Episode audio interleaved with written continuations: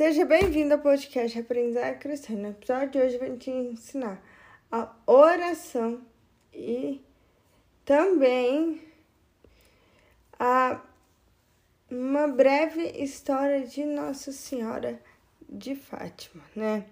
Mas para bem nós começarmos esse podcast, sejam com o coração assim disponível para ouvir qual é a vontade de Deus para a sua vida através dessa oração e através dessa história. E bora! Estamos reunidos em nome do Pai, do Filho, do Espírito Santo. Amém. Oração. Meu Deus, eu creio, adoro, espero e vos amo. Peço-vos perdão para os que não creem, não adoram, não esperam e não vos amam. Agora, com o coração mais ainda disponível, reza aqui comigo.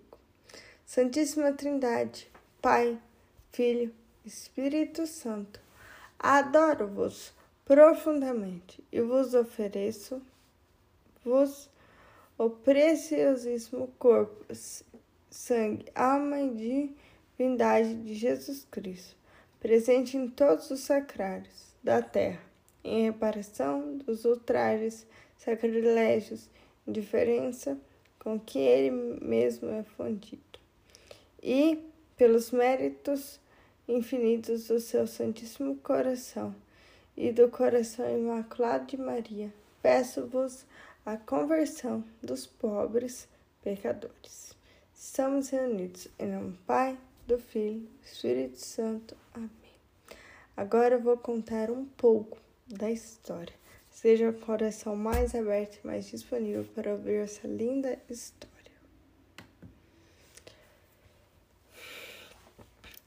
No dia 13 de maio de 1917, na cidade de Fátima, em Portugal, três crianças, Lúcia de Jesus Santos, com 10 anos, e seus primos, Francisco Martos, de 9 anos, Jacinta Martos, de 7 anos, receberam uma linda visita do céu. Em sua aparição, Nossa Senhora disse às crianças que durante os próximos seis meses apareceria novamente todo dia 13.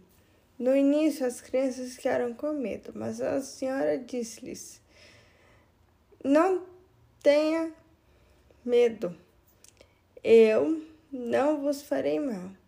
Venho ao céu. E, lógico, né?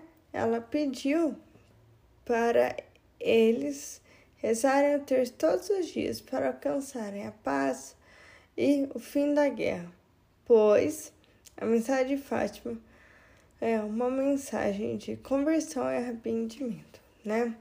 E Nossa Senhora de Fátima ela se revelou aos três pastorinhos lá na cova da Iria, lá em Portugal.